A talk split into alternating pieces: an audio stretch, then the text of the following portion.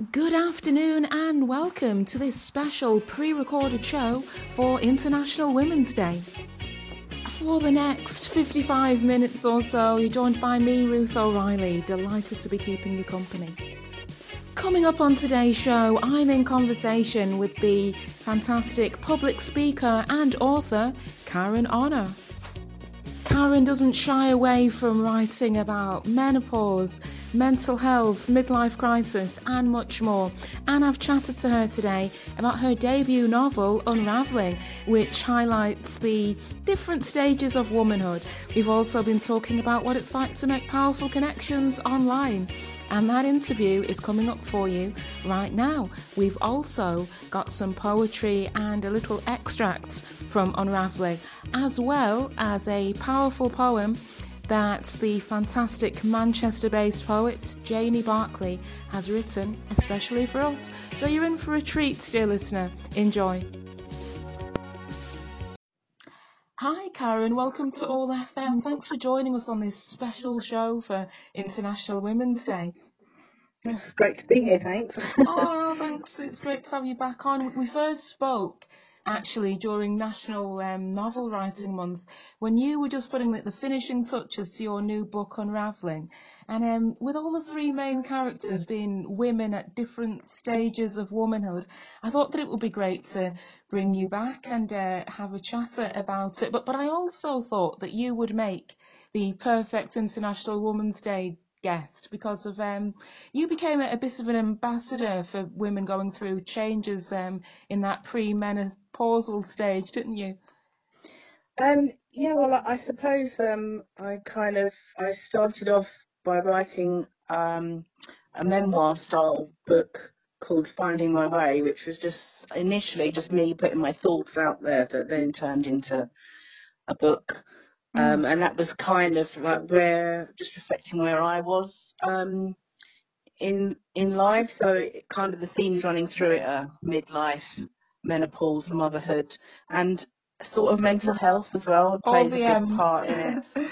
um, because I think that's the bit that people don't really associate um, with perimenopausal or premenopausal um, women, and then when you're in it, you think that's like, are you the only one in the world that's having these thoughts and, and in that situation? So I think writing that has kind of then led on to lots of other things. So I think when we spoke before, we talked about my poetry book that I published last year. Yeah. Um, and that's that's very much because it's called like Diary of a Dizzy Peri, as in somebody who's perimenopausal. Sure. Um, well, it's a good way of expressing your your thoughts on the subject, though, through poetry. I don't think anyone's ever done that before. Um, I, I don't know what's, what else is out there, but certainly it's it's kind of just led to conversations, and I I think that's the thing that I found with all of my writing is that I like to say I use it to start a conversation. So whether it's about menopause or mental health or just being kind to each other or whatever it might be, I, I think the theme running through a lot of it is start talking and making those connections. And I found that one thing has kind of led to another. And um, certainly the feedback I've had from the poetry book has been very positive about people sort of recognizing themselves within it. Mm. Or, or if if they're not at that stage or they're living maybe with somebody who is at that stage. Yeah, well, that's a whole other area, isn't it? Really. Yeah. And yeah. Um, brings me me back to like what you you were saying there about feeling that you were the only one. Um, that was going through these symptoms and these feelings, and and obviously that's come about because these topics, menopause and midlife and mental health, are all rolled into one. They're so kind of hidden still even in this day and age, and that's why you you've ended up having that feeling of are you the only one going through it? So it's really good the way you are bringing up this conversation. Yeah, I mean, I think there's obviously since I've been in that position, I've come across others in the clan, shall we say? Yeah. So like, there's quite a few people on social media, and you do see um, different things on on television as well lately, where different celebrities have been brave enough to kind of say, yes, that's what I've, I've discovered I'm going through, and you're, you know, these are things that should be talked about. Whereas I think to be a, a woman and be um, celebrity and in the public eye, you're, I would imagine that's a very vulnerable position because you feel that, you know, in our society, you're only really valued when you're young and hip and, you know, mm. you, you've got youth on your side. So to start making waves and when they're feeling they want to hang on to their position in whatever their job is, yeah. I think it's really good that people are kind of saying, well, well no, you know, we still have all this to offer, um, but we should be talking about the things that women of a certain age are finding difficult, and that's that's not out of the ordinary. You know, people have suffered in silence um, in the past, or not even realised that that was something that they should be concerned about. So, sure. I do think the tide has turned. Um, so I'm not the only one waving a flag for it, but um, it's it's good if there's a little bit I can do with a bit of writing that maybe just starts a conversation or a thought. Um, and that's, you know, I find that that's really positive when I hear feedback in that regard. Definitely. I mean, even mental health, just general mental health, whether you're a man or a woman, eh, for, for mm. everyone, even that songly just really finding its way into the, the mainstream, you could say, in the past four or five years. We didn't really have this language where we were saying, oh, I need to protect my mental health um, about five years ago. It's only just emerging, I would say, and now especially more with, with lockdown and stuff. So, so it is, it does still feel quite new in, in some respects, really. Um, yeah, and obviously I think it's being brought more and more sharply into focus with the circumstances that everybody finds themselves in right now. But sure. um, yeah, um, and at least people are, are sort of just you know they're using the vocabulary. That that's the starting point isn't it? Definitely is definitely. Now obviously as you were saying through your work in um, opening up this conversation you, have actually found that, that you've been invited to, to speak at different uh, events and, and with different groups of people. And, and I loved this uh, title that, that you said that you um, coined for yourself which was Menavist yeah, well, I've kind of picked that up from elsewhere. I've seen that there's a sort of a movement of women that call themselves that, and I just thought well, that really sort of sums it up. Really, that if if there's something that you can do within your skill set that just um, well, as I say, just puts highlights that issue. Mm-hmm. Um, and yeah, I mean, in the summer I did um, a Zoom author chat with a local WI group yeah. And a lot of talk around that was based on my first book. So there was talk about menopause and there was talk about a lot of, I think there's a lot of commonality in people feeling imposter syndrome when they get to sort of midlife. They, they doubt themselves and, and things that they took in their stride that they're now mm. questioning can I can I even do that and do do I have the right to call myself that and capable of whatever it might be so and that's all linked to what's going on um, physically. Um, so, no, you know, I mean, I think that the writing has been the process of writing and the process of being honest enough to put those things on paper. I think that's what has led to people saying, "Oh, that's an interesting story. Would you come and lead a talk about that?" So I, I, I spoke to WI the previous year, just after my book came out.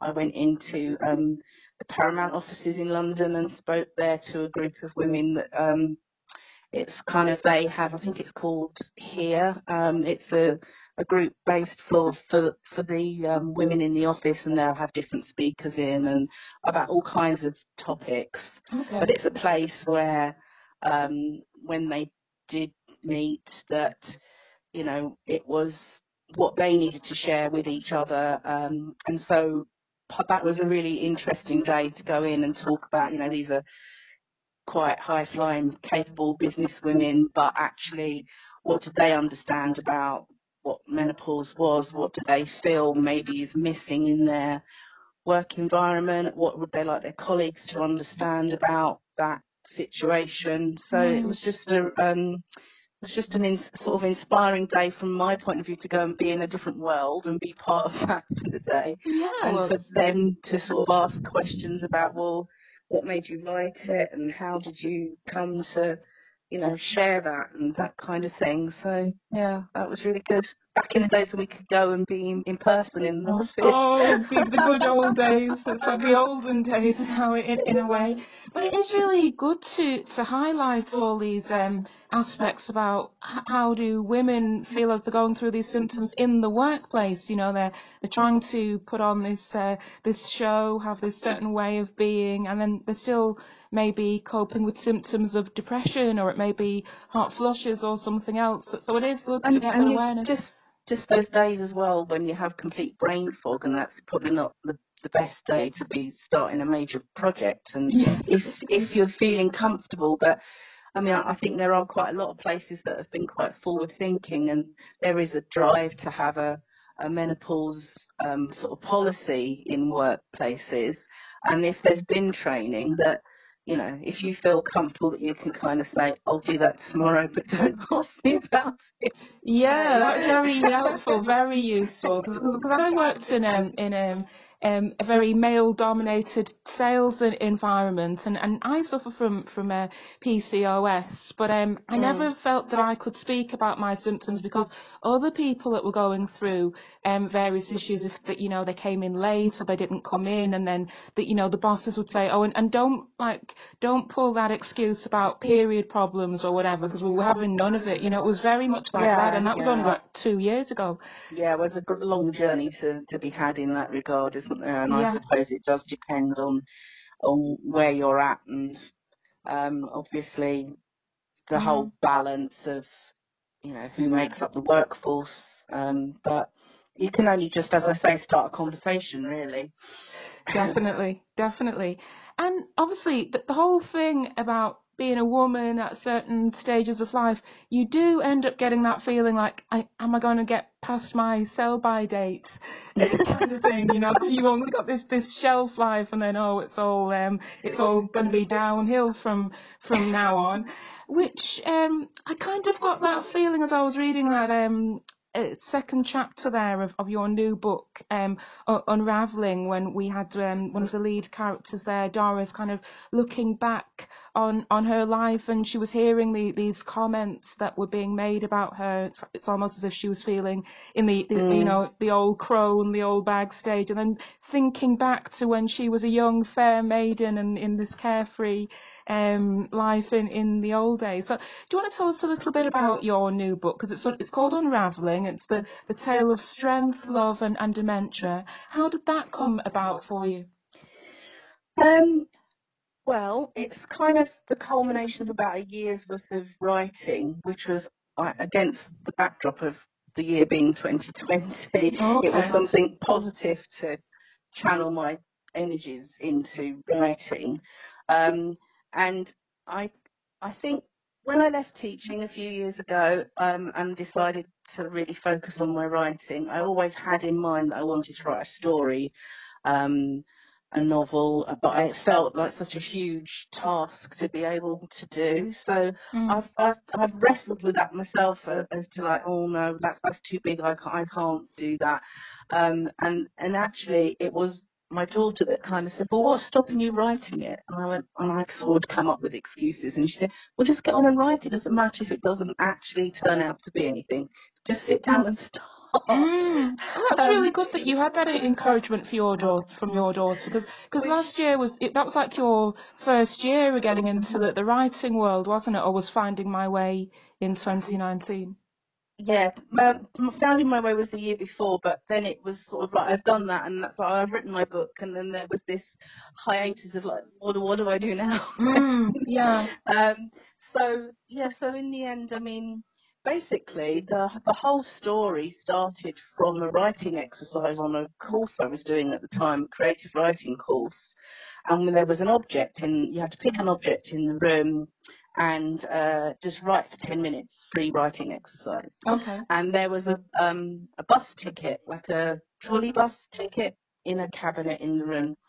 And I just wrote something about this and I was just thinking at the time, I wonder why that one's been kept when all the others would be, you know, mostly it's something you just throw away after your journey. yeah Why would some why would somebody keep a ticket? What's like special Mm. about it? And then I was thinking, I wonder how many people have had journeys who, what lives could have, could the ticket or the or the bus tell, you know, that that mm. kind of thing in your head. Um, and then it was a few weeks after that that I just started imagining this character that may have been the person who had the ticket.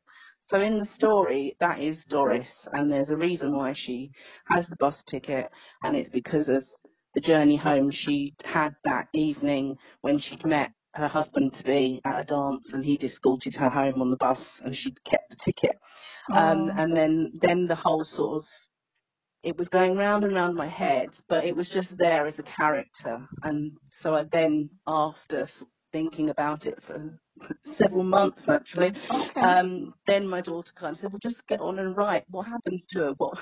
I was like, "Okay, well, I don't really know, but I'll just try and write." Did you always have it in in in your mind then that? um, if you were to write a, a, novel that you wanted it to have like a, a, focus on these strong women, or did that just kind of find its way in, into your, your work well, very like a process of I, osmosis maybe? I, I think I mean, they say that you write what you know, so obviously I feel more comfortable writing about women just from being a yeah, woman. that makes sense. Yeah, I always feel a bit cringy when you've got these um, men writing as if they're a young girl or something. I mean, sometimes maybe it works, but it does. It, yeah, I get what you mean. Um, so I suppose maybe that was um, partly it, um, and just as I started to write, I imagined that this character was towards the end of her life, but looking back and remembering all the things that had, had happened to her. Um, and so as the story developed, it's really a story about all those little moments that people have to face, and then sometimes they've got to be overcome, or something's quite difficult, and you have to get through it, and the strength that kind of people find that they don't think that they would if you kind of put a situation to them. You know, how would you cope with? You'd think, oh, I wouldn't be able to manage that, mm. but but people do find a way through. Yeah. Um, and so That's one of the things about getting older, isn't it? That's one of the best things about getting older, even if it's just in five years from now or whatever, and you see how much you've accomplished. Yeah, I mean, I've kind of um, one of the things when I when I talk about like menopause and midlife and that, I think people think it's all awful. And I've I've kind of come to this understanding that there's this sort of paradox that there's times when I feel I've completely lost all my confidence and I doubt myself and I talk about like that imposter syndrome and then there's other times when I just think, do you know what, life's too short and too bad if I don't behave the way that somebody else expects me to, to do. I'm mm. just mm. You don't need to. You don't need to tell me how to style and fix my hair. You don't need to tut or shrug about what I choose to wear. You don't need to limit me in what I choose to do. You don't need to hold me back from trying something new. You don't need to pigeonhole my skills in any way. You don't need to talk for me as if I have nothing to say. You don't need to write me off or say I'm getting old. You don't need to like it as you watch me break the mould. Here and do young, it anyway, isn't it? Yeah, when you're young, you kind of you overthink things, um, and you haven't got the experience behind you maybe to kind of think, well, just just have a try and, and do it. So, I think there's a there's there's it's a real sort of paradox. Some days I'm like, oh, I can't do anything. I don't know why I even started this. Yeah. And then other days I'd be, you know what, I'm just going to go for it. Yeah, exactly, so I, yeah. Yeah, I, I think maybe that, that helps. And once I'd started writing the story and then I, I had a shape for who she was and where she came from, then I think uh, lots of other things fell into place. There are bits of me in the story or bits of family members, like things that I remember from a child or being told that helped to shape the story. And I did quite a bit of research talking to um, some, some, like my mum and friends of hers about well what was it like when you were growing up in the 50s and 60s mm. um, so as well as like obvious you know research everybody else does and go online and look up things and read stuff um, I, I did kind of get some, they very kindly wrote down their thoughts about things that they could remember, like what records they might have bought and what games they played in the street and Oh, things yeah. like that. That kind of, I didn't just then write down exactly what they, they'd said Yeah, just into kind of the book. it But own. it's kind of, it, I wanted it to feel authentic Sure. and that somebody who'd lived those times would recognise Mm. bits of that as being part of their story. So there are things that I would say are a reflection of aspects of my extended family and people that I know that have talked about growing up and stuff that happened to them. But obviously the character is a complete fabrication. She's not a real person. Um, but all of those life events that happened to her are real things that are going on all the time. And I, I, I like to think of it as being like it's it's the ordinary things that take sometimes take a sort of extraordinary courage to to get through and to keep moving forward with. Well, definitely, because we, we, we're all kind of like stuck in this tightrope of we're too young to do something, then all of a sudden we're too old to, to do it. It's like, when are we going to actually do this thing? Um, that kind of happens a lot. So it, it, you're right there about the little things. And what I like as well about Unraveling is because you've put it all within this kind of framework of dealing with the um, the disease of, of dementia, it means that every memory is actually, it means that much more, really. Mm. And I, I, kind of, I, I wanted to set it up that we were in the present in some parts of the book, and then it jumps back to telling her life story. So it, it's split into like a section will be present day, and then a, the next section will be part of her past. But the two things are coming together because the main relationship through it is Doris with her granddaughter Lucy. Mm. And so the present is very much being told from Lucy's point of view, who is about 18, 19 at the Mm. time that the story starts. And her, it tells how she's accepting that she's moving from child to adult or teenager to adult and having to accept adult responsibilities and things in life that aren't just taken care of for you by your parents and Sure. and obviously dealing with the re- real um, difficult thing of you know she's losing her grandmother over time um, and but she wants to find out about her grandmother's life and so there's that sort of opportunity for the dialogue between the two of them and things that she finds out and that she records because she's an artist and she kind of creates this um, or sketchbook really. Yeah. Uh, by uh, by the end of the story, she's put her grandmother's life story together in the form of a piece of uh, like an art project, and so I, I think it that allows for the juxtaposition between youth and and elderly and what's what's missing um, in all of it is not really being highlighted outright, but it's there in in as much as like she, you know, Doris is remembering things of when she could do all of these aspects of life um, Yeah. in a carefree way, Mm. and now she can't. But I'm not. I didn't want to labour on the. Um, it's just cheesy. I didn't want to kind of make it all about dementia Sure.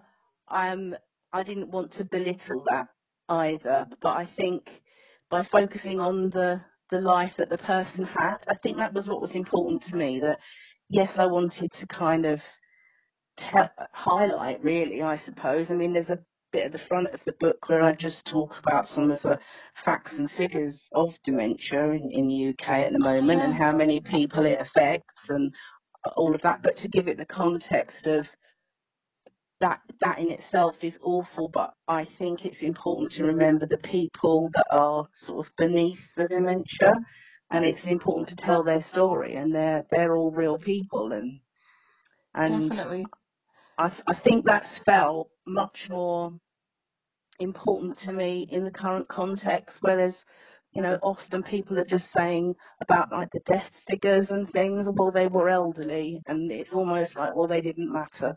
Yes. Um, that's why when you when you do kind of portray the, the, the memories and the stories, it, it brings it to life. It makes you more empathetic with the character, and you've got this this beautiful use of of language where you're kind of incorporating the memories that Doris is having with um seasons and periods of time in in nature and it's like this this little thing where um all of a sudden she at the beginning of the book we we find Doris just um settling into life in in the care home and there's that kind of sense that she still kind of understands what's going on in terms of Mm. she's feeling kind of trapped although she can't really express it all but then you you bring us down this this journey of the memory that she's having from when she was really young and um there was a wasp trapped in, in in a bottle and now it's like as if there's almost this contrast of she feels a little bit like that wasp and if only someone could just let her free into the, the golden meadow kind of thing. I thought that was quite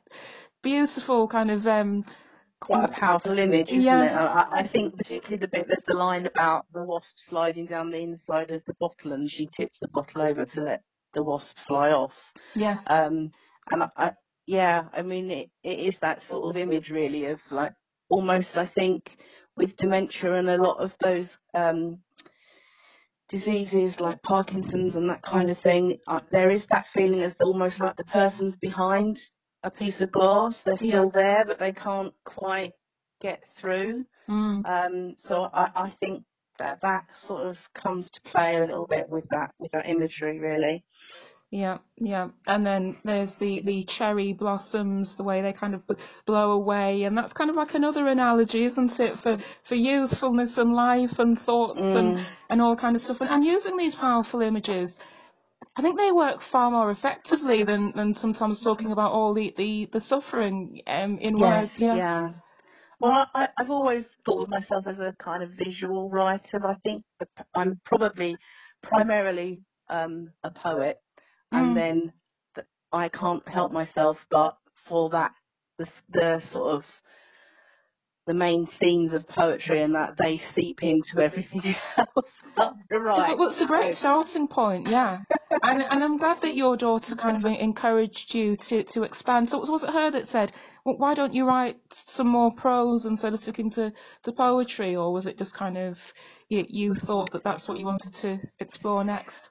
I want. I've always wanted to write a story. Some I, I've kind of had this thing of like all through my teaching career. I've I've I've written scripts. I've written poems, and um, and I've always had this thing of like, oh, you know, if I if I win the lottery, I'd go off and sit by the sea, and I'll write books and stories and No, yeah. all that kind of thing.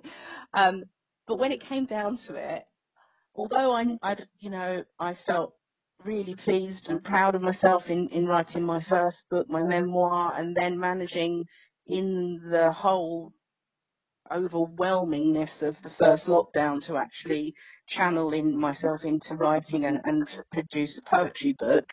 Although those were big achievements, I just had this, uh, it's just a sort of personal hang up, I suppose. And I thought, well, a novel, that's huge. How many words do you need to write? And how do you make everything tie together? And Mm. how do you know when you start on this page where you're going to go next? And all, all Sure. of those yeah, things. it's very daunting, isn't it? Yeah. So I think I just thought, well, I'd just see what happens. And um, I wouldn't say the whole thing was, was just written as, oh, well, this this is coming to my mind next, so I'll write that down and then I'll just see if, what, if something happens in the next few days that I imagine the next part of it. It wasn't completely off the cuff like that. Mm. But I think I started that way, and then I had to kind of think, well, actually, now I kind of know who this character is. Who would she interact with, and does that work if if this happens first, or does that need to happen later? So it was. It ended up being partly planned and partly just write what spills out of my Sure. head at the time. Yeah. and then obviously when you get to the end of the process and you think, yes, I've written it, then the real joy comes of editing it and reading it back and going, well, that bit doesn't work at all because that makes complete nonsense or something else. Okay. So, yeah. I get what you mean, yeah. But but in your case, it, you, it wasn't your um your your mom or your grandma that suffered with dementia, was it? It was actually your your dad. Yes, yeah, we, we lost my dad in 2012. Um, and that was following he'd had a stroke and then several years of vascular dementia. Wow. Um, so there are things that came out, um, like the chapter in question, um, and it describes a little bit of the home when she's walking from her bedroom down to the garden room, and it talks about the pictures on the wall and the way that it's, it was obviously an old home that somebody lived in, as you know, a sort of a, a well-to-do family that's then obviously been bought and turned into a nursing home, Oh, and how yes. Was it Green it- Meadows or something? yeah, Yeah. and how it how it gets kind of you know what was a beautiful room's been now chopped up into three rooms and those those sorts of Yes. There there were bits about that that I was very much imagining the home that he ended up in, eh, and I couldn't get away from that. I was drawing upon that experience. So although I mean there'd be there's things in, in there. There were things I imagined for the story benefit, but it was useful to have that almost like a concrete research pool um, Yeah. to draw upon. So as I could, there's a part I write about uh, the granddaughter goes to visit and Doris has not been very good that day and she's she's still in her room and the nurse sort of calls the granddaughter aside and takes her into the little office and talks about how things are progressing. And so I was imagining when I was writing that about different rooms in the home and different times we'd gone and you know if he was having a good day or a bad day and you know those kinds of things. So obviously that's a backdrop other a person hasn't been in the position of having to cope with um, a relative with a disease you Mm. wouldn't know that firsthand and I think it's important if you're if you're writing some, about something that's obviously a difficult topic you you've got to have either a lot of research that you've done or maybe something that's happened to you personally that you can draw upon to feed into it really Sure, but but obviously it's it's a good way of helping you to process some of your experiences during that time and get the kind of therapeutic factor of of writing that down, but weaving it into a story so it's not too close to to hmm. home. So, so that's quite interesting as well. And I love the um, I love the whole relationship there between Doris and, and her granddaughter because it's it's this feeling of that even though she, she doesn't have the complete lucidity of knowing who Lucy is, she she knows enough about the feeling that she is looking forward to this nice girl um, coming to spend time with her, and I I thought that was nicely done as well. Yeah, I mean, I, th- I think because it starts off at that point, and obviously as the story goes on, Doris is has less and less control over what she's remembering and what's going on around her. Um, but I wanted there to be that that sort of it's like words fall out of their mind first. So the fact that she she can't remember what the vegetables are called that she's just had for her dinner and she can't remember the name of this girl, but she knows that this girl comes. So, um, and obviously when when you read read on and and they they meet, she's she's she's got enough about her still at that point that she knows that that is a person that's significant to her.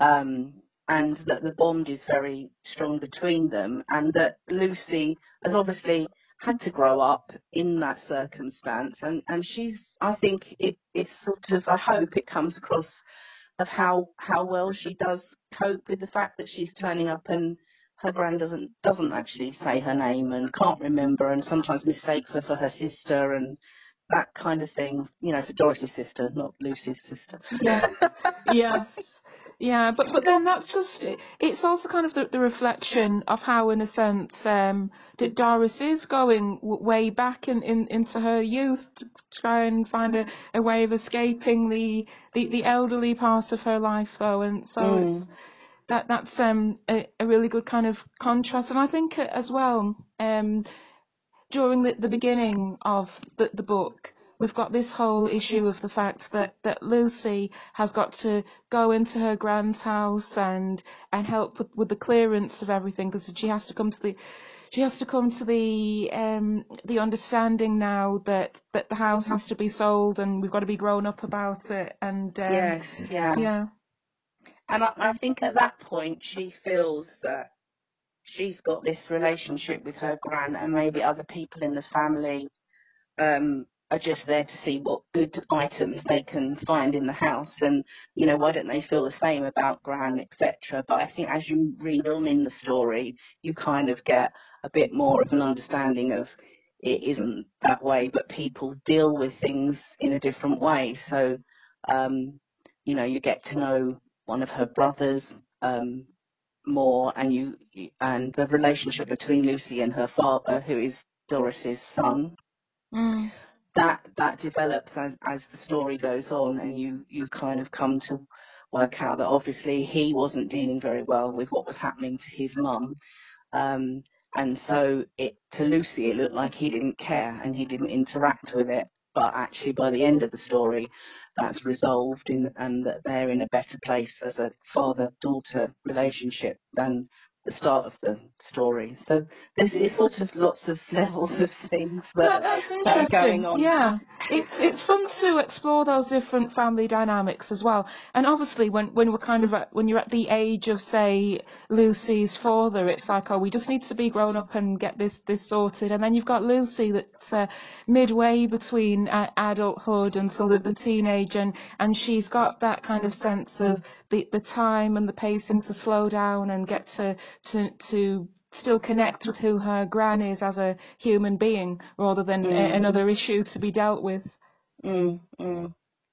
Yeah, and and I, I, suppose the other, like the the third wheel, if you like, is the um, is Doris's sister Lillian, who's um, she's very much a feature through the book that that comes and goes. So um, yeah, without trying to you know have too many spoilers. Yeah, oh yeah, we've got to be careful of that as well, yeah. yeah. Her her sister is is a central part of Doris's life and then she's not there um, for a great section of her life. So there's there is a why why is that and what's going on there and um, and I think that's why she's also going back to her youth when her sister was there and, and the two of them were sort of fighting the world together and sure. everything that came their way that was difficult, they would be together to to find a way around it. And um, so it, it, it's about relationships really. And um, I think although putting dementia as a subtitle in it, people may be put off and thinking, oh, I don't want to read about that if, if they've had a personal experience. I think the main part of the story is about the relationship between family, family members, and the support that you get from each other, and how when things are really awful, somehow you find the strength to deal with it. Really. Mm. Which obviously is is a big theme of, of lockdown and, and all the rest of it as well. Really, just the you know how, how do you still maintain your, your relationships with with family? So it, it's good to revisit that topic really. And obviously, if someone is going through just finding out just a, um, a dementia diagnosis or something, it it's making it's highlighting the fact that you know the a relative could have dementia, but that they are still um, human being. They, you know, you cannot be sure of what their their memories are, and and still do your best to connect with them. Mm, mm. It's interesting because I I know um, a lady who who I've come to come to know over Twitter over the last year, mm. um, and she um, she spoke to me because she's read the book, and she said she well, I think she found it reassuring because her mum, I think, was diagnosed last summer with mm. dementia.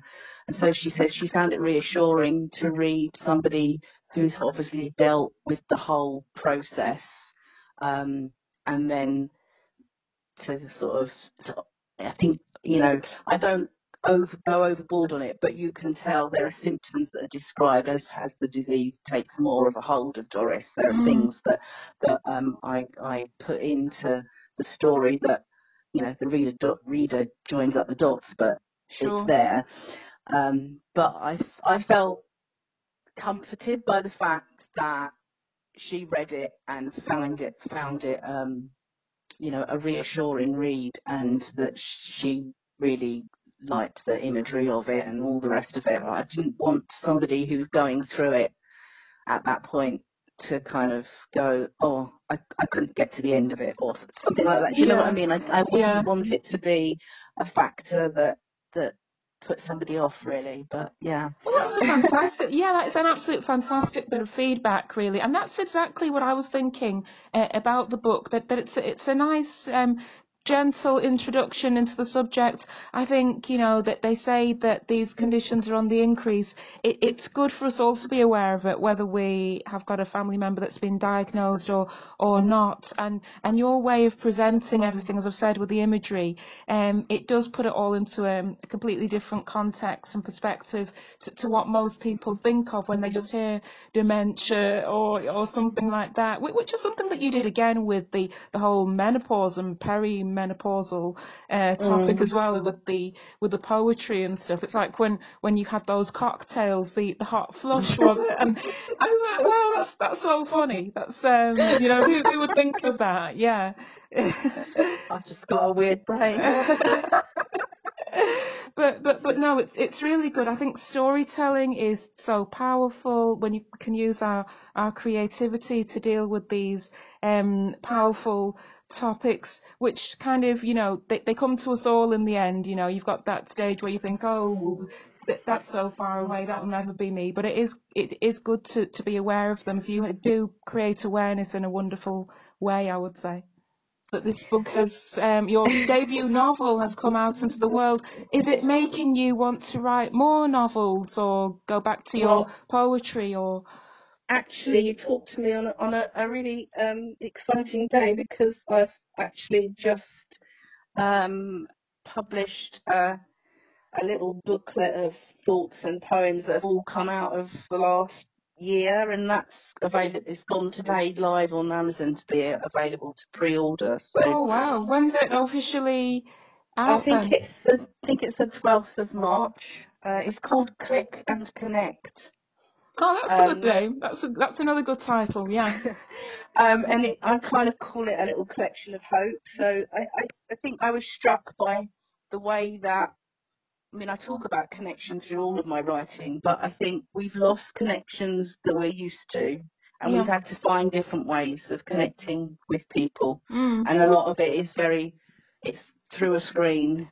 Um, or well, yeah, whether it's a phone screen or doing Zoom calls or whatever it might be, and that we have this whole other other language, you know, things. There's there's a poem in there called Bubbles where I talk about what bubbles used to mean and now what that Yes. word conveys and I'm always thinking of that. Yeah. Oh, I just wish it meant blowing a bubble from a, yeah, or champagne bubbles or something. Yeah. so it, it sort of started the lady that I mentioned earlier that um, said about her mum um, having a diagnosis for, of dementia. Um, I've, I've come across her on Twitter. She she is she has this project that she's doing which is called the Community Harmony Scarf.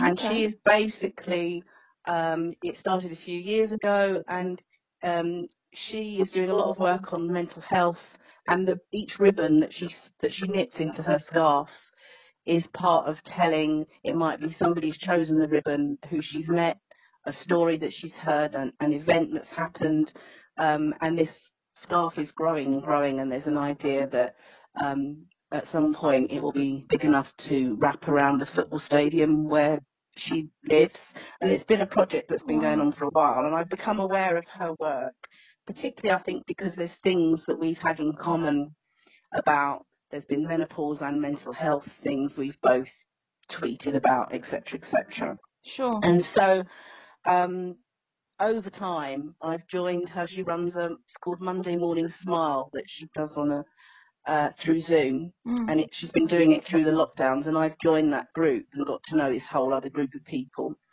And I said to her a while ago, "Has anybody ever written your story about the scarf?" Because it intrigued me that it's all about. You know, if these ribbons could talk, what stories would they tell? I suppose wow, it's a bit like I did with a ticket, isn't it? Um, and so she said, well, what she, I think she's had a little feature in some magazines and things. So I've written just this little short story um, about Claire and her scarf and a little girl asking her about the scarf and whatever. It's women again. yeah, well, that, well, that's good. Maybe this is your niche. This is what you're going to be known for, telling um, powerful so stories of, of female empowerment. Yeah.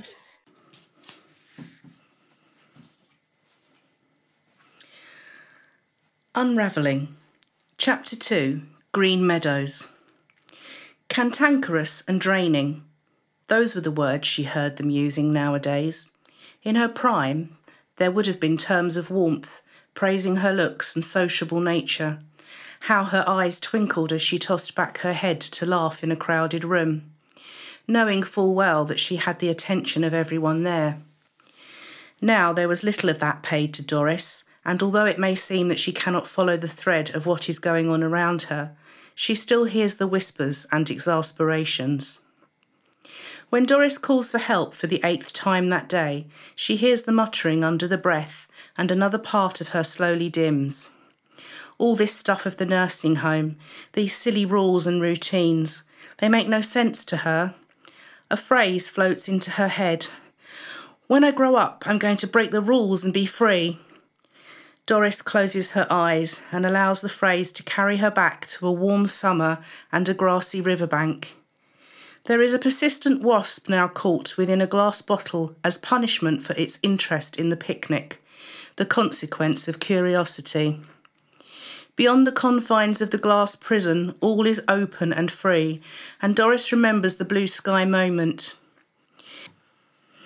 It was a day when she played that childhood game with her sister Lillian, taking turns to make cloud dragons and islands, fantastical shifting creatures, and faraway places free of limits, as imagination has no rules to follow. There was nothing particular at the time to mark the scene as a memory to treasure, but doesn't life just have a habit of doing that? Doris sat up, taking a break from the cloudscape before them to nibble the last of the jam sandwiches, and looked at the tinge of colour kissing Lillian's freckled cheeks. The picnic remains cast crumbs across the tartan blanket, but there was little left from this rare treat to share with any opportunistic ant straying from the grass.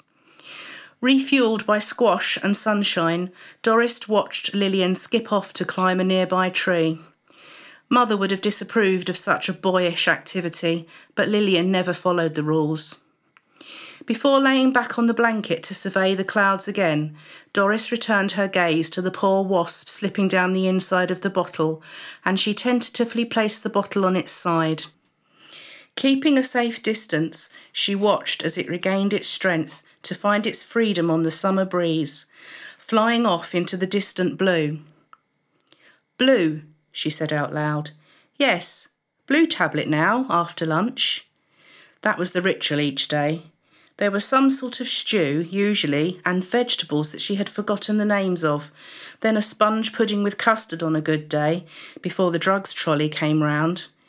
It was probably Tuesday today, a fact that made Doris smile. The weekly timetable on her wall had a picture of a vibrant young face looking back at her. She could not quite get the name from the tip of her tongue, but this girl frequently came to sit with her to share the tea tray and hobnob biscuits, and to let her talk without rushing her on to the next part of the day. The girl always came to join Doris on a Tuesday afternoon. Doris thought she should make an effort to look presentable if her guest was coming soon. She picked up her Mason Pearson hairbrush from the dressing table and tried her best to make the wisps of white hair fall into place around the face in the mirror. She was not good with faces any more, and recognised little in the hollowing heart shaped one that sat before her. Though she knew each wrinkle mapped the life she'd had, Doris dotted them haphazardly with a little powder from her compact before trying unsuccessfully to twist the lid back into place. It took a lot of concentration now to make her fingers move the way she wanted. Arthritis had slowly won the battle there, especially on damp days. Sadness pervaded as her gaze fell onto her thin hands, and she moved her fingers slowly up and down, mirroring a silent melody line that they used to play somewhere before. Somewhere where the spotlight shone and glasses clinked in camaraderie. Now she grasped the bar of her walking frame and manoeuvred awkwardly into the corridor and towards the garden room. Off we go, girl. It had taken Doris a while to settle into her new surroundings at Green Meadows, the name rather euphemistically given to the place where the elderly and infirm were put out to pasture. Though the place was clean and comfortable, it was now a shadow of its former self, and somewhat like its residents, only had hints about it of its former glory. The fading shades of the swirling carpet dulled the slippered footsteps that now shuffled along its corridors. Dotted about the statutory signage were sepia toned framed snapshots of local scenes, the odd landscape or still life painting, and the occasional wall lamp wearing its tasselled hat at a jaunty angle. The high ceilings and ornate cornicing had survived in places, but not everywhere. Some rooms, which would have once commanded a moment of respect for their design and presence, had been brutally sectioned into more functional areas. An office corner, housing for medical and cleaning equipment, staff lockers alongside a basic kitchenette where hastily grabbed coffees or microwave lunches were prepared when the rota allowed them the breathing space to do so. Doris now knew her way from her room to the communal areas of Green Meadows. Well, she did most days. Along the corridor, past the few doors to other residents' rooms, and into the small lift. She was a little too unsteady to use the stairs now. Some days she managed to eat lunch in the dining room when her joints behaved themselves and her mind felt calm enough to manage the many distractions there. Today she had eaten in her room, from a swivelling bed tray, whilst looking out of her bedroom window at the cherry blossom branches. That was when she had remembered the need for her Tuesday ritual, and why she now found herself in the garden room, plumping up a floral cushion before lowering herself into the armchair by the bay window. A couple of her fellow residents dozed off their dinners from their armchairs, but Doris was alert. From her vantage point, she knew she could see past the potted ferns to spot the smile and youthful bouncing walk of her visitor. She would wait here a while for her, for she was sure it was Tuesday.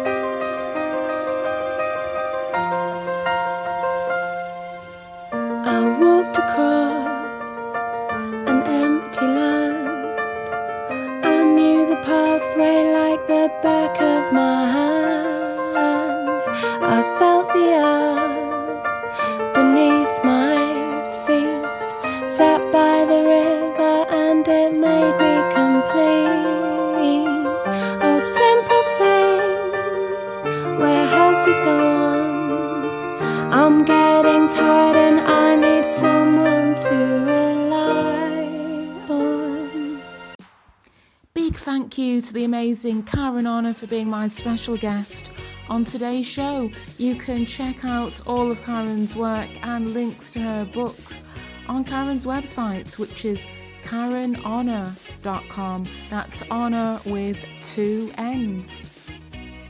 Next up, we've got the brilliant Manchester based poet Janie Barclay. She has written a special Empowering Woman's Day poem for us and that's coming up for you right now. We are different. Shapes, sizes, colours, guises. Someone's auntie, mother, sister, lover. We can feel invisible, stressed, invincible, blessed. Be influential, inspiring, confidential, admiring. We could evoke thoughts, our neighbour, support, encourage one another, share success, love her. We should stand together, redefine, be one, be kind. We are woman kind. Big thank you to Janie for writing that poem there, that marvellous poem, We Are Womankind.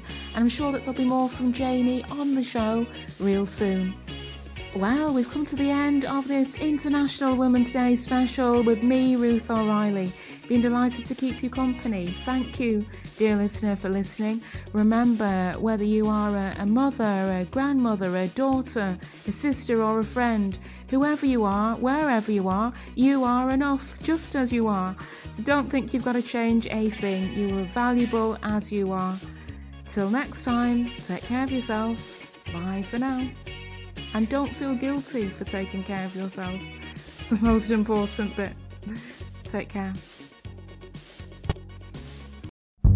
Come home in the morning light. My mother says, When you gonna live your life right?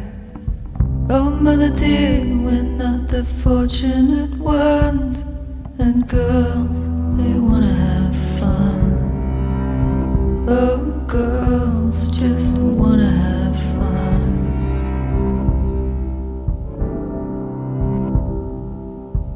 The phone rings in the middle of the night. My father yells, What you gonna do with your life? Oh, daddy dear, you know you're still number one. But girls, they wanna have fun. Oh, girls just wanna have fun. That's all they really want. Some fun